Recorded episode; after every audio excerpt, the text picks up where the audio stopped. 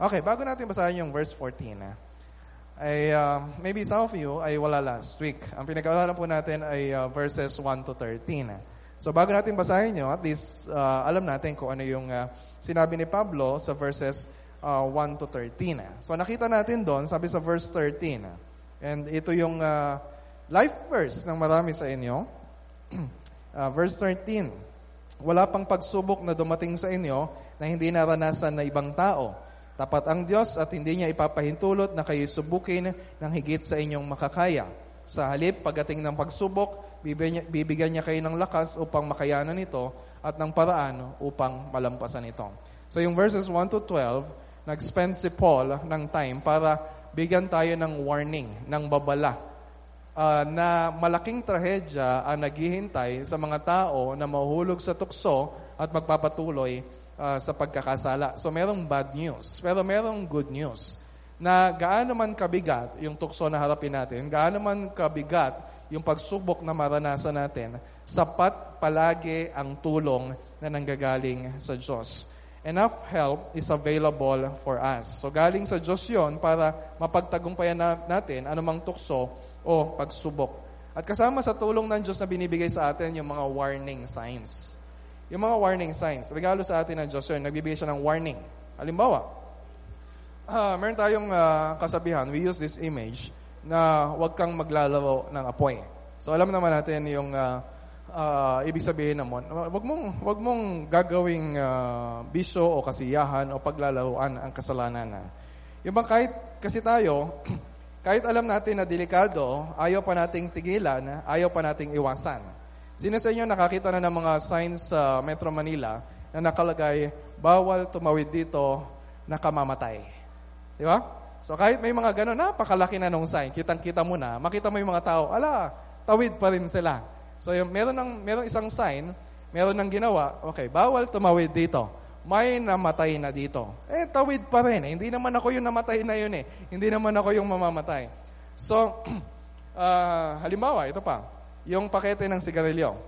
Na-realize nyo ba na meron nagbago dun sa uh, sa design? Dati nakalagay, government, government warning, uh, cigarette smoking is dangerous for your health. Okay, sige pa rin, hitit pa rin kahit dangerous for your health. Ngayon, meron ng mga picture ng mga yung itsura ng ito magiging baga mo, ito magiging itsura ng uh, ng bunganga mo kapag uh, nagpatuloy ka diyan. Pero ganun pa rin.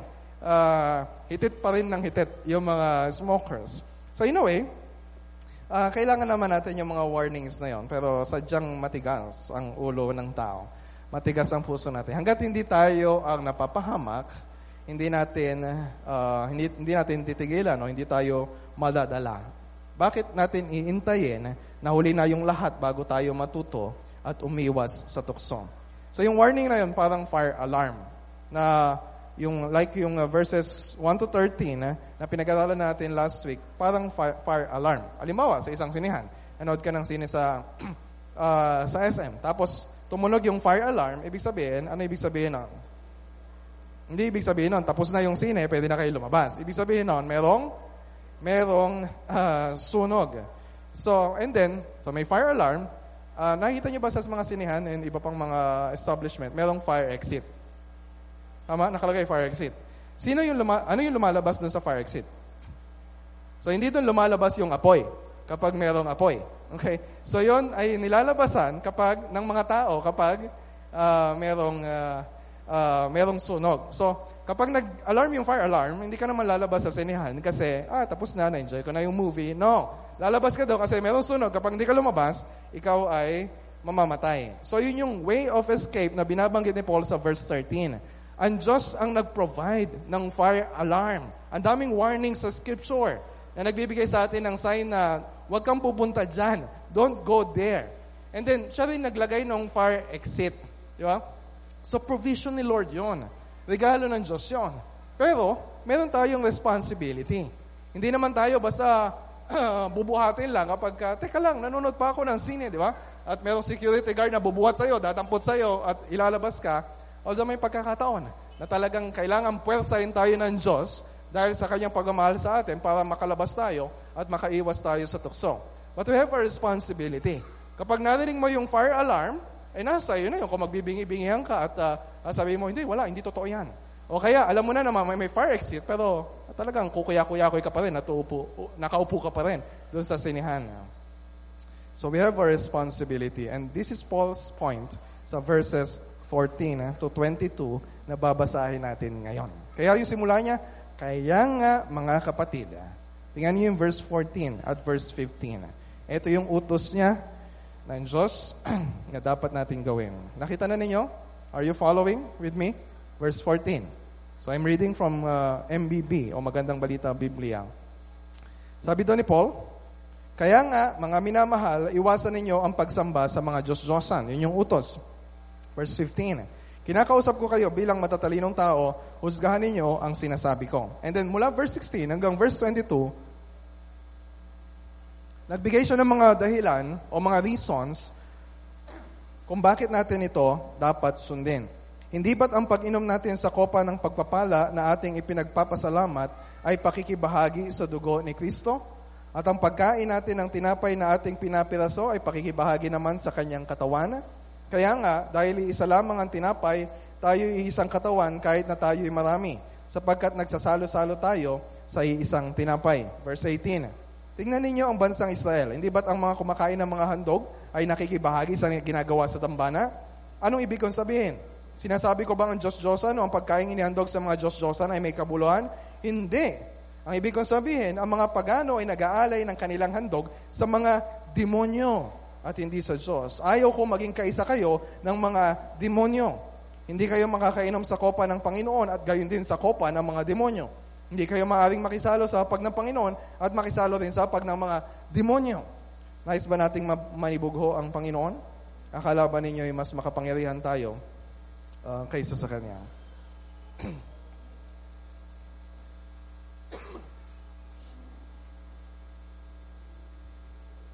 so sa verses 1 to 13, particularly yung 7 to 10, uh, ang binigay ng mga reasons doon ni Paul ay yung practical reasons. Kung hindi kayo susunod dito, ganito mangyayari sa inyo. Mapapahama kayo. Pero ngayon sa pag-aaralan natin, mainly, ang bibigay niya, practical pa rin, pero mainly ay theological. Ibig sabihin, dapat natin itong gawin dahil ito ang mga katotohanan tungkol uh, sa Diyos. So bago natin tingnan muna kung ano yung iniutos ni Apostol Pablo, so alalahanin natin kung ano dito yung motivation or intention ni Paul. Ano sabi niya? Bago niya sabihin yung utos na dapat natin gawin. Kaya nga, mga minamahal, o mga minamahal ko, o my beloved. Ilang beses na niya itong sinabi throughout uh, uh, yung letter niya sa mga taga-Korinto. It is a reminder na kahit masakit magsalita si Pablo, kahit sila ay sineselmonan, kahit sila ay uh, uh, binibigyan ng mga warnings, ginagawa ni Paul yon dahil dahil sa kanyang love para sa kanila. Parang sinasabi niya, okay, I'm saying these things to you because I love you. And it's, it's a sign of a good and loving parent. Kung meron kayong mga magulang na, na kahit kailan na, ay hindi kayo pinagsasabihan kung bakit delikado na uuwi ka ng madaling araw, kung bakit delikado na may kisama ka sa mga kabarkada na walang ginawa, kundi puro mga kamunduhan, that's not a loving parent.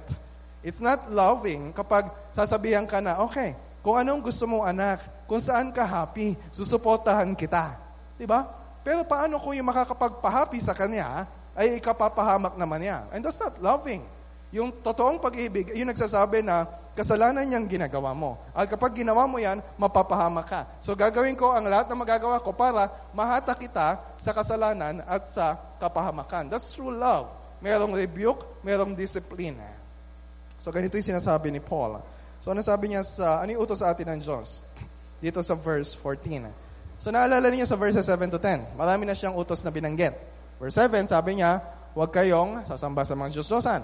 Tapos sinabi niya, sumunod doon, na huwag kayong gagawa ng mga sexual na immoralidad. Tapos sinabi niya, huwag ninyong susubukin ang Panginoon. Tapos sinabi niya, pang-apat, huwag kayong magrereklamo. So meron na siyang mga utos doon. Pero meron siyang gustong i-emphasize ngayon dito na parang lahat ng mga utos na yon, pinag-isa niya na, and then pinapakita niya sa atin yung sense of urgency. Kasi sabi dito, kung meron kayong uh, salin ng uh, ang salita ng Diyos, huwag kayong sasamba sa Diyos-Diyosan. uh, sa verse 14. Ah. Pero mas okay itong sa MBB kasi nakalagay dito, kaya nga mga minamahal, iwasan ninyo ang, ang pagsamba sa mga Diyos-Diyosan. Actually, hindi lang siya iwasan o avoid. Sometimes, yung failure ng translation, nagiging mababaw yung sense ng gustong sabihin ni Paul. Literally, ito ay flee from idolatry. O yung mas matandang salin sa Tagalog, yung ang Biblia, nakalagay doon, layuan ninyo ang, kas- ang uh, pagsamba sa Diyos-Diyosan. O takasan ninyo. O takbuhan ninyo palayo ang pagsamba uh, sa Diyos-Diyosan. So, he mentioned yung idolatry, yon ay failure to trust God above all. Di ba yun yung first commandment, pinag-aralan natin sa sampung utos? Yung unang utos, siya na yung sumasaklaw sa lahat ng inuutos ng Diyos. Lahat ng kasalanan na ginagawa natin, ang ugat ay idolatry. Ang kasalanang sexual, adultery, homosexuality, pornography, idolatry. Ang pagnanakaw, idolatry. Ang pagyayabang, idolatry. Ang uh, hindi pagpapatawad sa kapwa-tao, idolatry. So lahat ay ugat ay pagsamba uh, sa Diyos-Diyosan. So ang sabi dito, flee from idolatry. Meron tayong responsibility na takbuhan palayo ang kasalanan. Hindi natin pwedeng kantahan yung tukso at sabihin natin, O oh, tukso, layuan mo ako. Bakit? By its very nature, yung tukso, lalapit, kakapit, sasakmalin ka hanggang mapatay ka. Hindi yan lalayo. Hindi yan pagbibigyan ka. Okay, siguro, sige, next time na lang kita tutuksuhin. No, ang tukso ay gawa ng Diablo para tayo ay ipahamak. Hindi yung tukso yung lalayo sa tayo. Yes, we pray, Lord, deliver, deliver us from evil. Pero meron tayong responsibility na takbuhan palayo yung kasalanan. Yung word na flee, galing sa word na fue, fue, fuego. Okay. Na ibig sabihin, uh, laging merong danger na nakakabit doon. So ginamit yon halimbawa sa macho. Nung sinabi ng uh, Diyos kina Jose na yung uh, pamilya mo, dali mo sa Ehipto kasi si Herodes papatayin yung, uh, yung mga bata. So, aalis ka doon para makaiwas ka sa kapahamakan. And then, uh, sinabi din ni John the Baptist, who warned you to flee from the wrath to come. So, meron kang tatakbuhan na danger. So, ang sinasabi dito ni Apostol Pablo, yung idolatry ay delikado. You will not find joy, you will not find life, you will not find your satisfaction kapag ikaw ay kakapit sa mga Diyos-Diyosan. Ngayon mukhang masarap. Ngayon mukhang nag enjoy ka. Ngayon maybe you feel secure, maybe you feel significant, pero sa bandang huli, ito ay ikapapahamak mo. Yeah, sinabi niya na yon sa mga naunang verses. Pero yung emphasis dito, yung responsibility na dapat natin gawin. Sinabi niya, layuan mo yung kasalanan. Yung tense nito, uh, sa original, ay present tense. Ibig sabihin, hindi ito one-time decision.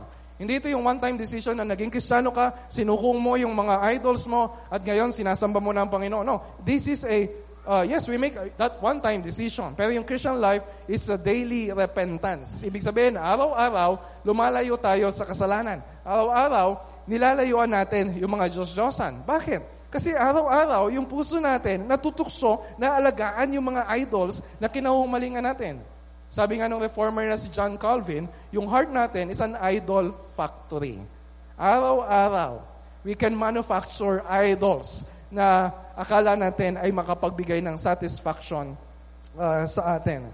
So this is a day-by-day uh, duty na layuan yung kasalanan. A day-by-day decision. Yes, every day. Every day. Mamaya pa lang pag-uwi ninyo, or bukas, pagpasok nyo sa eskwelahan, pagpasok nyo sa trabaho, o pagka may pag-usap na kayo sa asawa ninyo, o gagawa kayo ng mga gawain bahay. Every day, we are faced with a temptation. For this day, are you going to worship God? Are you going to trust God? Are you going to follow God? Are you going to value God above everything? O patuloy mong pangahawakan yung idol na kinamhuhumalingan mo. And so, it's not just, when we talk about idols, minsan iniisip lang natin yung ibang reliyon na meron silang mga imahe ng mga ribulto na sinasamba. Hindi. Sinasabi ng iba na, ano ko na yan, dinurog ko na yan, sinuko ko na yan sa Panginoon na But for many of us, maaaring yung idol na yon ay uh, it is something or someone na we value and we love more than God. Kapag narinig niyo yung flee from idolatry, syempre yung context dito, para sa kanila, sa mga taga-Korinto, yung, uh, yung issue ni Paul sa chapters uh, 8 to 10, ay yung, yung pumupunta kasi sila sa mga kainan doon sa loob ng uh, templo na ginagawa nila yung inaalay sa mga Diyos-Diyosan, na sinasabi ni Paul, layuan ninyo, layuan ninyo yon. For, for, for many of us, kailangan maging personal ito sa atin kasi that's not an issue sa atin. Di ba? Wala naman ditong templo na inaalayan ng mga Diyos-Diyosan, tapos pupunta tayo doon. But, uh, let's be careful na yung templo ng Espiritu sa atin uh, ay gamitin natin sa pagsamba sa Diyos-Diyosan. Maybe some of you, it's a person, asawa mo, o hindi mo asawa, o ibang tao, na nasa iyo o gusto mong mapasayo o isang bagay, isang material na bagay na nasa iyo o gusto mong mapasayo na sa tingin mo ay pinakamahalaga. And so when you listen to this sermon, isipin ninyo yon ano yung sinasabi ng Diyos na sa oras na ito or sa araw-araw, you are prone to be tempted. Na yun yung pressure sa iyo to cling to that idol. So just to let that go, to run away uh, from temptation as fast as you can. So yung idolatry is a problem of the human heart. Hindi lang niya sinasabi dito na layu, layuan ninyo yung bisyo. Hindi lang niya sinasabi dito, baguhin mo yung ginagawa mo. Hindi lang niya sinasabi dito, make sure na huwag ka nang manonood ng porn. No, so, something deeper yung problema natin. Yung idolatry ay napakalalim, yung pagkakaugat sa puso natin. And only a work of the Holy Spirit ang kailangan natin para matanggal, para mabunot yung ugat na yon. And tama, may, may, may mga warning signs. So sabihin sa atin, wag, mo, wag kang pupunta dyan. Wag mong ite-text yung babae na yan. Wag kang makikipag-usap dyan. Wag mo siyang pagbibigyan. Wag mong papanoorin yan. And part of warning signs para ma-avoid natin yung mga immediate na mga dangers na yon. Pero warning sign, warnings are not sufficient. Hindi sapat yung mga babala para baguhin yung puso natin. What we need is the good news of the gospel. Na kailangan bumago sa isip natin, kailangan bumago sa puso natin. Kailangan magkaroon tayo ng change of theological perspective. Ang kailangan natin, tamang doktrina, tamang theology. And, maybe some of you, naimbita dito, bago lang kayo dito, baka ito yung first time na maririnig niyo yung mga reasons na to. I'm praying na Lord, uh, nabigyan kayo ng Panginoon ng enough faith to really believe the good news of the gospel. And for many of us, alam na natin. Alam na natin kung sino ang Diyos. Kilala na natin kung sino tayo dahil sa ginawa ni Kristo. Alam na natin yung good news of the gospel. Pero we forget the gospel every day. Kaya ang kulit ng mga pastor ninyo, mga elders ninyo, we, we keep preaching to you the gospel kasi we are so prone to forget the gospel every day. Kaya sabi ni Paul sa verse 15, Kinakausap ko kayo bilang matatalinong tao, husgahan ninyo ang sinasabi ko. Huwag kayong basta maniniwala sa sinasabi ng kultura about sex, about money. O huwag kayong maniniwala basta-basta sa sinasabi ko as a pastor. You listen to the Word of God. Di ba? Parang yung mga taga-Berea sa Acts 17.11. Nakikinig sila kay Pablo, pero pag nila sa bahay, sinasaliksik nila ang kasulatan at tinitingnan kung yun nga ba ang sinasabi ng salita ng Diyos. So, bilang members ng church, you have a responsibility. Huwag kayo basta makikinig kay pastor. Sabi mo sa katabi mo, huwag ka basta-basta makikinig sa mga pastor. Pero ngayon, makinig ka, huwag kang matutulog, pero siyasatin mo, kung ito bang sinasabi ko, sinasabi ni Pablo, ay yun ang sinasabi ng salita ng Panginoon. So, hindi niya, binob, hindi niya sila binobola. O hindi siya nagiging, o kaya hindi siya nagiging sarcastic. Kala ko ba matatalino kayo? O kaya, ah, matatalino naman kayo. No. Sinasabi niya totoo na in a sense, if you're a Christian, matalino ka. Hindi mo pwedeng sabihin na wala kang alam. Kung babalikan natin, pinag-aralan natin sa 1 Corinthians chapter 2 or chapter 3, sinasabi doon ni Paul, we have the Holy Spirit nasa atin, na siya magpapaunawa sa atin ng lahat ng gusto ng Diyos na malaman natin. Ang sabi niya, we have the mind of Christ. Meron kang isip, meron kang talino, pag-isipan mong mabuti, yung mga sinasabi ni Pablo, para ito yung makatulong sa atin para labanan yung mga Diyos-Diyosan na uh, kailangan nating talikuran. That's why we spend a lot of time sa sermon during the Sunday. Maybe you're wondering, bakit bang haba-haba ng sermon ni Pastor Derek? Bakit sa ibang church? Kaya naman, 25 minutes. Okay, pwede naman natin bilisan kung magbibilis ako. Okay. Pero hindi ko kumamadali kasi gusto nating pag-isipang mabuti yung sinasabi ng salita ng Panginoon. It takes time para magkaroon ng change dun sa mindset natin. And so ngayon, Gamitin po natin yung isip natin as we think through yung dalawang theological reasons why we must flee from idolatry. Yung reason number one, as verses 16 to 17. so to make this theological point, ginamit niyang object lesson yung Lord's Supper. So familiar na kayo. So ginagawa natin sa Lord's Supper. We do this monthly. At sana po ay uh, nakakasama kayo namin sa Lord's Supper. Sabi niya sa verse 16, yung pag-inom natin sa kopa ng pagpapala, na ating pinagpapasalamat, pagkain natin ng tinapay na ating pinipira-piraso. So, Lord's Supper yung tinutukoy niya. It's fitting kasi yung issue na ina-address niya, yung eating sa ng mga pagkain na iniaalay sa mga Diyos-Diyosan. Di ba? Nakikisalo kayo dyan sa kainan na yan. Alalahanin ninyo kung ano ibig sabihin kapag kayo, tayo ay nagsasalo-salo when we celebrate the Lord's Supper. so, sa chapter 11, January, February, February pa natin pag-uusapan yon.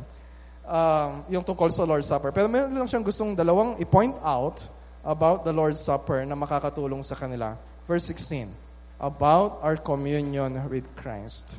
We must flee from idolatry kasi ang idolatry ay incompatible sa pakikipag-isa natin kay Kristo. So sabi niya sa verse 16, tungkol sa pag-inom, uh, meron siyang tinanong sa kanya. Sabi niya, hindi ba ito ay pakikibahagi sa dugo ni Kristo? So when we celebrate the Lord's Supper, dapat iniisip ninyo kung anong ibig sabihin noon. And then sabi niya tungkol sa pag-inom, hindi ba ito ay pakikibahagi uh, oh, dun sa pagkain, hindi ba ito ay pakikibahagi naman sa kanyang katawan? So yung tinapay, anong sinisignify noon? Yung katawan ni Kristo na siyang ipinako sa krus at namatay para sa atin. Yung inumin, anong sinisignify noon? yung dugo ni Kristo na ibinuhos sa krus, di ba? Para for us to be uh, part of the new covenant, yung uh, kapatawaran uh, ng kasalanan. So anong theological significance nun? Ang sabi niya, ito ay pakikibahagi. Tingnan niyo yung verse 16. Pakikibahagi. Sa ESV, participation. Ah. Galing ito sa salitang koinonia. Doon galing yung word natin na fellowship. So ang tinutukoy niya dito, whenever we celebrate the Lord's Supper, Kapag kumakain ka ng tinapay, umiinom, ibig sabihin, kinikilala mo, ipinapahayag mo sa mga tao na you are one with Christ and you are you are in communion with Christ. Nakikipag, nakipag-isa ka kay Kristo. Yes, uh, in-express na natin yan through baptism. We have two ordinances sa church. Baptism at Lord's Supper. Ano pagkakaiba? Yung baptism, isang beses lang. When we proclaim publicly, ako ay nakikipag-isa na kay kay Kristo. And then yung Lord's Supper, we do that regularly to remind us regularly nung katotohanan na tayo ay nakipag-isa na kay Kristo.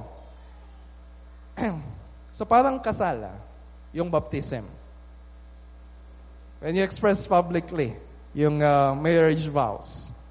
At uh, doon nagsimula yung uh, pakikipag-isa mo sa iyong asawa. Pero nagkakaroon lang yon ng uh, consummation o ng reality kapag inexpress ng mag-asawa yung kanilang uh, union through uh, sexual relationship. So kumbaga, yung physical sexual intimacy ng mag-asawa, yon ang Lord's Supper. Kaya napakahalaga na bawat isang Kristiyano ay membro ng isang iglesia at nakikibahagi every time we celebrate the Lord's Supper. Bakit? Hindi naman pwede na nag, nag uh, kinasal ka lang, tapos hindi kayo magsasama ng asawa mo. At uh, iiwasan ninyo yung uh, uh, physical or sexual intimacy. Maliban na lang kung merong uh, sufficient or uh, uh, medical reason. So anong sinasabi sa atin dito? Hindi pwedeng nagpabaptize ka lang without joining the church, without joining the Lord's Supper. And if you are married to Christ, you must not belong to another. Di ba? Pag tinatake mo yung Lord's Supper, sinasabi mo na, Si Kristo lang ang makapagsasatisfy sa akin. Walang ibang idol, yung walang puwang ang anumang idol o Diyos-Diyosan sa relasyon na ito. Just try to picture, bakit ginagamit ko yung relasyon ng mag-asawa? Because this is a very powerful image. Kung may asawa ka na, and you go to bed sa asawa mo, tapos you're thinking of another man or another woman, or may mga times na you go to bed with another, ang tawag doon ay adultery. Kaya sa Biblia, pag pinag-uusapan ng Diyos ang tungkol sa idolatry, yon ay tinatawag din na spiritual adultery. Yon ay pagtataksil sa Diyos na lumikha sa atin at kay Kristo na nagligtas sa atin. So yung idolatry ay incompatible with our union with Christ. So yun yung vertical aspect ng uh, communion natin with Christ. Pero hindi, hindi yung pagiging Kristiyano is not just vertical, yung communion na yon. Meron din siyang horizontal na aspect. Kaya nga, when we celebrate the Lord's Supper, sino sa inyo nag-experience na mag-celebrate ng Lord's Supper habang nagpa-personal devotion siya? Wala. Di ba? Naglo-Lord's Supper ba tayo with our family or with our uh, uh, discipleship groups? No. We do that when the whole church gathers. Kasi yun yung essence ng Lord's Supper. Sa baptism, uh, sa baptism, uh, ikaw, sinasabi mo na nakikipag-isa ka na sa marami sa church, sa Lord's Supper, sinasabi din at tinutunan ng salita ng Diyos, bagamat tayo ay marami, tayo ay isa. We express our unity, our commitment as members of the church. Yun yung point niya sa verse 17. Sabi niya sa verse 17, kaya nga, dahil isa lamang ang tinapay, tayo ay iisang katawan. Isa, isa, kahit na tayo ay marami, sapagkat nagsasalo-talo tayo sa iisang tinapay. So, one bread, one body. Many members, pero one body. Sa chapter 12, pag-aaralan natin ito. Okay? Pero yung point ngayon, yung, yung point ngayon, para ma-realize natin kung gaano ka-significant yung Lord's Supper na yon at pinapaalala sa atin, yes, yung unity natin as a church is a work of the Holy Spirit. Pero ginagamit niya yung Lord's Supper to remind us of our unity in worshiping God. Na nung tayo naging member ng church, di ba, sinabi natin, parang sinabi natin, okay, I'm joining this church in worshiping God. Ibig sabihin, kasama din ako ng church na to sa pakikipaglaban sa anumang idols na natitira sa akin. I'm giving permission yung, sa mga members ng church, lalo na sa mga leaders ng church, na sawayin ako, pagalitan ako, disiplinahin ako whenever I'm worshiping idols para maibalik tayo sa mainit na pagsamba. So yun yung significance ng Lord's Supper.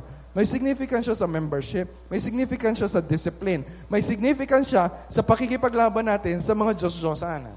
So yung verse 16 at verse 17, pinapaalala sa atin ni Paul using yung image ng Lord's Supper. Dapat nating layuan at takbuhan palayo ang pagsamba sa mga Diyos-Diyosan dahil ang pagsamba sa mga Diyos-Diyosan ay incompatible sa relasyon natin kay Kristo at sa relasyon natin bilang isang iglesia. That's the first theological reason. Kung alam natin kung sino tayo, in union with Christ, in communion with one another. That's why we call the Lord's Supper communion. Eh? Makakatulong ito sa atin sa paglaban natin sa mga Diyos-Diyosan. Second theological reason. Ito naman ay may kinalaman sa karakter ng Diyos. Kung kilala talaga natin kung sino ang Diyos, na we have a God who is passionate for His own glory, hindi ka sasamba sa mga Diyos-Diyosan. Kanina, Lord's Supper yung ginamit niyang reference. Dito naman sa verse 18, ginamit niya yung historical reference sa Israel na kanina pa niya ginagawa sa uh, simula ng uh, chapter 10. Sabi niya sa verse 18, tingnan niyo. Tingnan ninyo ang bansang Israel. So sabi niya, alalahanin ninyo kung ano yung history nila. Huwag mong kakalimutan kung ano yung nangyari sa kanila. Dapat nating alalahanin na God rescued them Niligtas sila ng Diyos from Egypt para maging exclusive yung pagsamba nila sa Diyos. Wala dapat ibang Diyos. Kasi wala naman talagang ibang Diyos maliban kay Yahweh. Kahit na sobrang dami ng mga Diyos-Diyosan na sinasamba sa Egypt, kahit ang dami ng mga Diyos-Diyosan na sinasamba ng pupuntahan nilang lugar sa Canaan, there's only one God. Pero sa history ng Israel, yung mga Diyos-Diyosan ginawa nilang mga collectibles. Uy, ito magandang Diyos-Diyosan, idagdag natin sa collection natin. O ito magandang Diyos-Diyosan, idagdag natin sa collection natin. Parang the more, the merrier, the better. Di ba? sabi sa isang commentary, sabi ni David Garland, ganun din tayo. Most people honored gods whom they thought were useful. Some believe that they, there was safety in numbers and worship a smorgasbord of deities. The more gods that were honored, the better their chance of success in life. The more raffle entries, the better yung chance of winning. Ah. Persecution life, there's no strength in numbers. You just need one. You just need one God. So there's only one God. The nature of who God is demands exclusive allegiance. Kung mayroong ibang Diyos, sige, sambahin mo. Pero sinasabi ni Paul, wala namang iba eh. Di ba? Pero mag-ingat ka. Kahit walang ibang Diyos, mag-ingat ka. You may be guilty by association. Ano ibig sabihin nun? Tingnan niyo yung verse. Ano yung sumunod? Verse 19. Sabi niya doon, anong ibig ko sabihin? Ay, verse 18. Tingnan ninyo ang bansang Israel. Hindi ba ang mga kumakain ng mga handog ay nakikibahagi sa ginagawa sa dambana? Itong mga taga-Korinto, hindi nila pwedeng sabihin na, na eh, nakikain lang naman kami doon eh. Hindi naman namin sinamba yung mga Diyos-Diyosa nila. Eh, sinasabi ni Paul, eh, nandun kayo sa templo.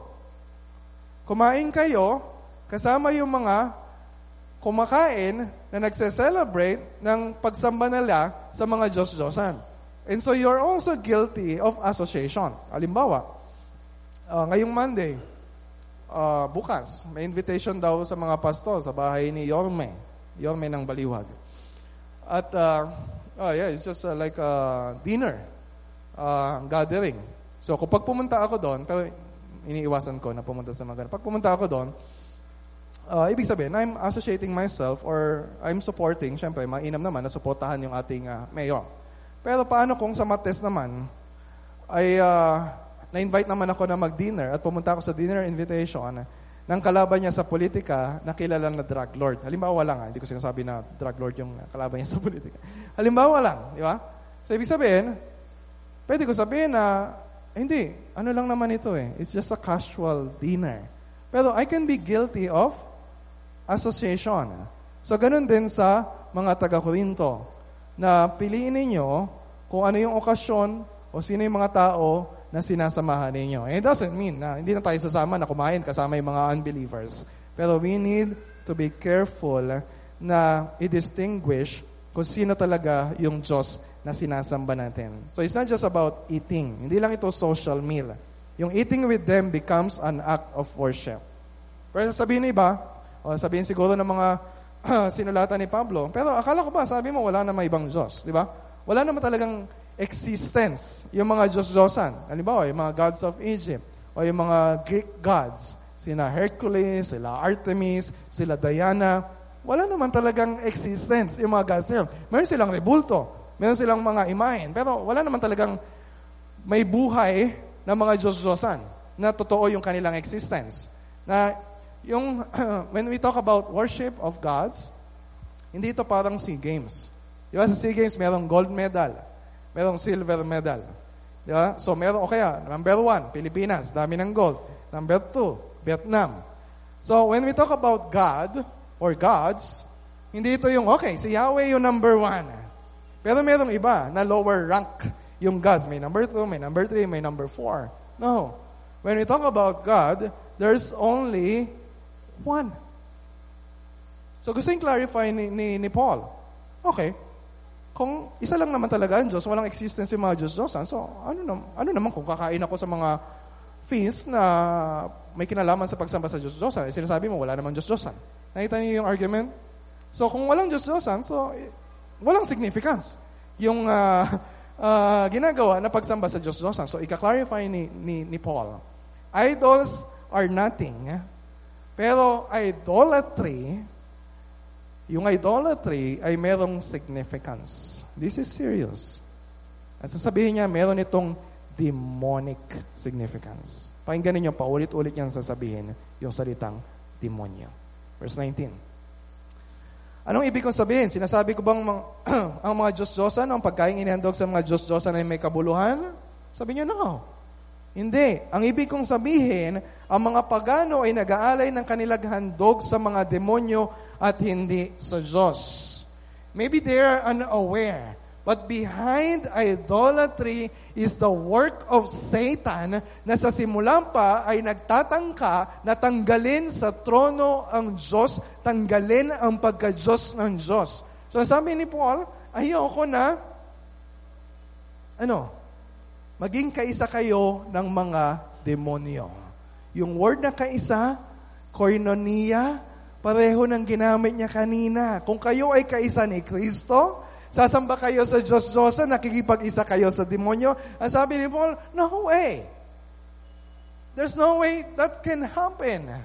Hindi pwedeng mangyari yung ganon. So that's a big deal. Idolatry is a big deal. Demonic ang significance ng idolatry. So last week, natutunan natin na idolatry is destructive. Ngayon naman, I want to emphasize na idolatry is demonic. Ito ay gawa ng Diablo. Maybe you're unaware. You're committing sexual immorality. Or you're under yung greed or materialism. Hindi mo naman sasabihin na sinasamba mo ang demonyo. Hindi mo naman sasabihin na demonyo ang sinusunod ko. You will not say that. Pero yun yung underlying na theological significance. We are worshiping the gods of this world. Kapag hindi tayo totally devoted to God. Hindi lang basta yung sariling gusto natin, yung sinusunod natin. Sinusunod din natin kung ano ang gustong mangyari ni Satanas. Ang gusto niyang mangyari para tayo ay hindi sumamba sa Diyos. Yun yung tinangka niyang mangyari nung tinukso niya si Jesus after 40 days of fasting. Ibibigay ko sa iyo ang lahat ng kayamanan sa mundong ito if you will bow down and worship me. Eh kung nahuhumaling tayo sa greed, If we are driven by anxiety, we are worshiping the gods of this world. So think again. Eh? Every time na nandun yung temptation to worship an idol, ilagay mo sa isip mo, that idolatry is demonic. That sexual relationship outside of God's boundary sa marriage, that is demonic. That materialism, that unforgiving spirit, that is demonic. Yun yung ugly and evil nature of the idolatry. That is why we must take this seriously. Kahit na ang issue dito ay pagkain lang, pag-inom, ganun pala kaseryoso yung idolatry. Yes. Sabi niya sa verse 21, Hindi kayo makakainom sa kopa ng Panginoon at gayon din sa kopa ng mga demonyo hindi kayo maaaring makisalo sa hapag ng Panginoon at makisalo, makisalo rin sa hapag ng mga demonyo. Anong sinasabi niya? Sabi niya, hindi pwede. You cannot. Or you are not able. Kasi sabi niya, it is impossible na paghaluin ang pagsamba sa Diyos at pagsamba sa Diyos-Diyosan. And that's why the Word of God confronts us. Kasi nakikita tayo ng mga tao na we're gathering here every Sunday, nakikita nyo yung bawat isa. Sumasamba, umaawit, nananalangin. Pero if we are honest sa heart natin, parang we try to get the best of both worlds. Akala natin, di ba minsan meron tayong uh, kanta na, sana dalawa ang puso ko. But we just have one heart. And that one heart ay created by God And there's only space dun sa heart na yon to be satisfied by God alone. Isa lang ang puso natin at ang puso na yon ay para kay Kristo. Merong mga bagay na hindi mo pwedeng paghaluin.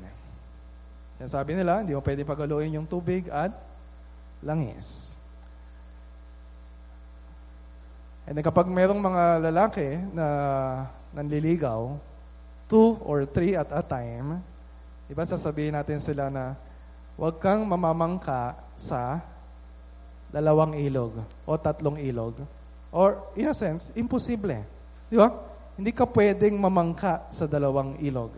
Eh, ibang mga lalaki, eh, siyempre, pag binasted ako nito, eh, meron pang, uh, meron pang isa. Pag binasted ako nito, at least meron pang, uh, meron pang isa. We want to make sure. We want to make sure. As if being in a relationship with God, hindi pa tayo sure. There's still doubts sa heart natin. Can God really satisfy me? Can God really give me yung security na I crave for? Can God really give me yung significance na hinahanap ko? Okay, I'll worship God. Magpapabaptize ako. I'll be a member of the church. I'll attend every Sunday. Pero kailangan ko pa rin yung mga bagay na to. Kailangan ko yung tao na to. Kailangan ko yung relasyon na to para maibigay sa akin yung hindi kayang ibigay ng Diyos. And that's idolatry. Sabi ng Panginoon, hindi mo pwedeng sambahin ng Diyos at sambahin ng pera. Either you will love the one and hate the other. And you, you have to wonder, the way you give our offerings every Sunday, Is it really an act of worship? O merong mga idols competing dun sa act of giving na yun. Okay, I, I will give this amount, pero I cannot give this, or I will use this amount kasi I'm worshiping this other God. And these are serious matter.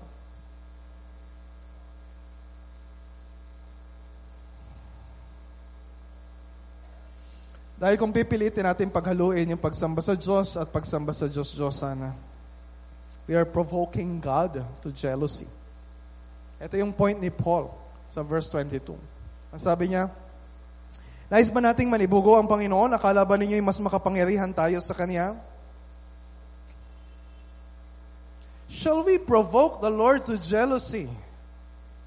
Bira natin gamitin yung word na jealousy When, when referring to God, kasi parang negative yung image sa atin. Na parang ang image ito ay uh, isang asawa na may katext lang na iba, yung kanyang asawa ay uh, nagsiselos na. It can be selfish, but it can also be an expression of the value na binibigay ng babae na yon sa inyong relasyong mag-asawa. Pero yung jealousy ni God, so galing ito sa word na doon din galing jealous, zealous, or zeal. Mas yung zeal. Eh. Hindi lang ito yung parang nahuli ka ng asawa mo na may ka-text ka ng iba. It's like, isang araw, kasama mo yung ex mo, inuwi mo sa bahay, ang sabi mo sa asawa mo, kasama natin siyang mag-dinner ngayon. At simula ngayon, dito siya matutulog. Magkakatabi tayo.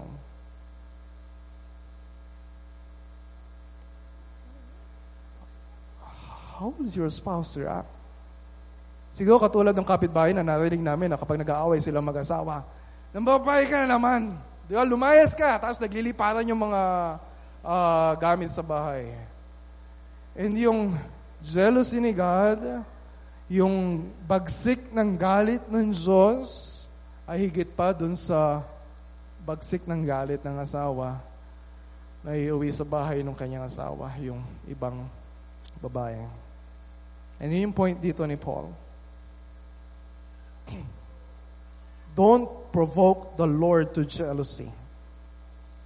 Yung zeal of God for His own glory, to protect His own glory, yun ang ibig sabihin ng jealousy. Kasi gusto niyang protektahan not just His name, but also yung relationship niya, yung relationship niya sa, sa atin. Is God's zeal to do what is good for us and for the glory of His name. Si Oprah, kung kilala niyo yung may show na Oprah, offended siya sa Christianity kasi hindi niya matanggap na we have a God na jealous, a jealous God, na parang negative yung dating. Pero throughout Scripture, na ginagamit yung term na yun for God, dahil siya ay continually, sabi ni Wayne Grudem, and earnestly seeks to protect His own honor. Pinagbabawal niya yung pagsamba sa mga idols. Sabi sa Exodus 25, yung first commandment, sabi niya, For I, the Lord your God, am a jealous God. Gusto niya siya lang yung sasambahin. Gusto niya yung pagsamba natin, sa Kanya lang natin ibibigay.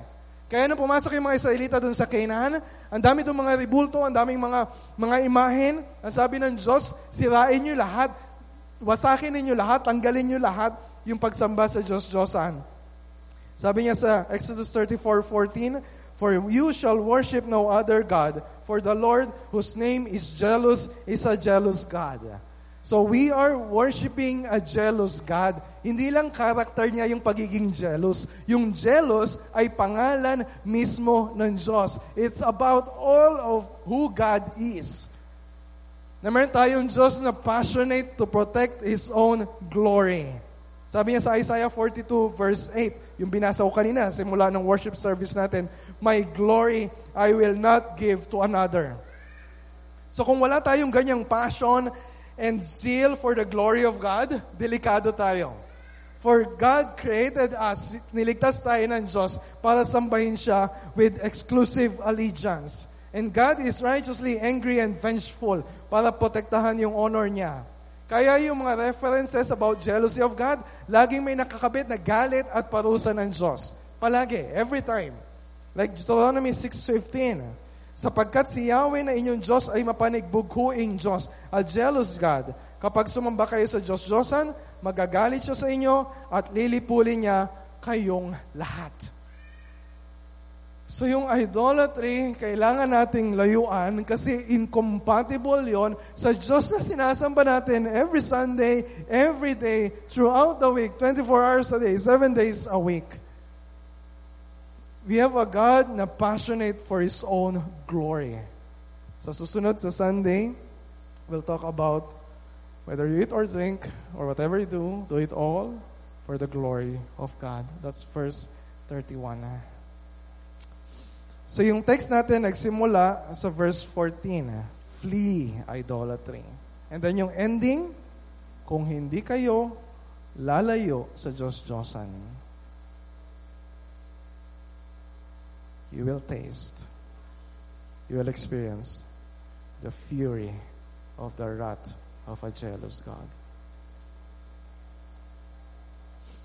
Hindi tayo makakatakas. There's no escaping the wrath of God. But God provided a way of escape. At yung way of escape na yon ay walang iba kundi si Kristo. That's why we sung earlier. Thank you, Jesus. Bakit? Because at the cross, the wrath of God was satisfied. Now we have a Savior na hindi, hindi man lang siya nahulog sa tukso. Hindi siya sumamba sa Diyos Diyosan. Pero siya pa yung umako ng tindi at bagsik ng galit ng Diyos. Para kanino? Para sa atin. For us to be saved, for us to be forgiven, para mabigyan tayo ng tulong every time na dating yung tukso. So how can we flee from temptation? By renewing of our mind, by remembering who God is, by remembering who we are in Christ, by remembering kung gaano ka-valuable, ka-significant, ka-precious yung ginawa ni Kristo para sa atin. So yung way of escape sa verse 13 ah, na tinutukoy ni Apostol Pablo is none other than the good news of the gospel. And we go through that exit door, yung fire exit na yon, when we hear yung mga fire alarms, when we believe that our Savior is sufficient. Our Savior alone can satisfy the longing of our hearts. That's why every time We keep preaching to you the gospel over and over again. Kasi wala namang ibang solusyon. Sa puso nating madaling makalimot, sa puso nating madaling tumalikod sa Diyos, maliban sa palaging pag-aalaala, paulit-ulit na pangangaral ng magandang balita ni Kristo. Let's pray.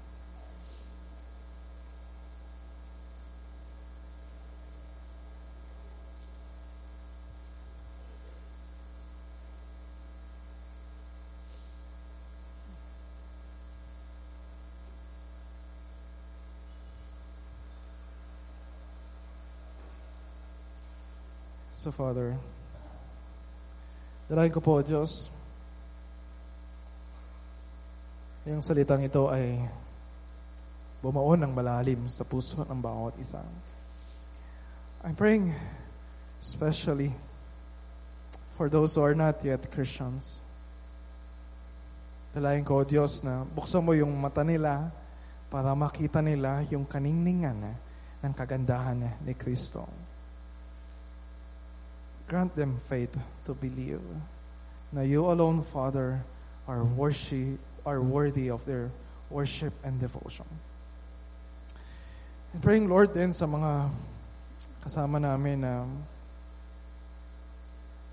matigas yung puso. Nandun yung callousness. They just want to dismiss yung mga salita na narinig nila. They're no longer, they no longer want to hear yung mga warnings. Dalahin ko, Diyos, yung dami ng kasinungalingang nakasaksak sa isip nila, tanggalin mo, Diyos. Bunutin mo. Palitan mo ng mga katotohanan na nanggagaling sa mga pangako mo kay Kristo. And Father, I'm praying, Lord, for all of us. Bigyan mo kami ng malinis na puso. Bigyan mo kami ng malinis na kamay. Biligyan mo kami ng malinis ng nguso. As we sing your praises, as we lift our hands in worship, as we offer our bodies as living sacrifices, wala na kaming ibang sasambahin. Wala na kami ibang paglilingkuran. Wala na kaming ibang susundin. Wala na kaming ibang mamahalin ng higit sa lahat maliban sa iyo. Praying, Lord, for our church, tulungan mo kami to be a church na sumasamba sa iyo lang, wala nang iba. Tanggapin mo, Diyos, ang aming awitin ngayon as a prayer and a song of worship. Nawan lahat ng ito ay maging katanggap-tanggap sa iyo. Dahil ang lahat ng ito ay dalangin namin sa pangalan ng aming Panginoon at tagapagligtas na si Jesus. Amen.